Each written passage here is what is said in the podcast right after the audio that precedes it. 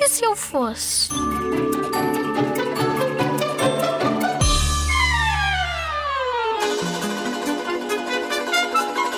Se eu não fosse um rapaz, gostaria de ser um triceratops. Porque foi o, o dinossauro que se viveu durante mais tempo depois do meteorito cair na Terra.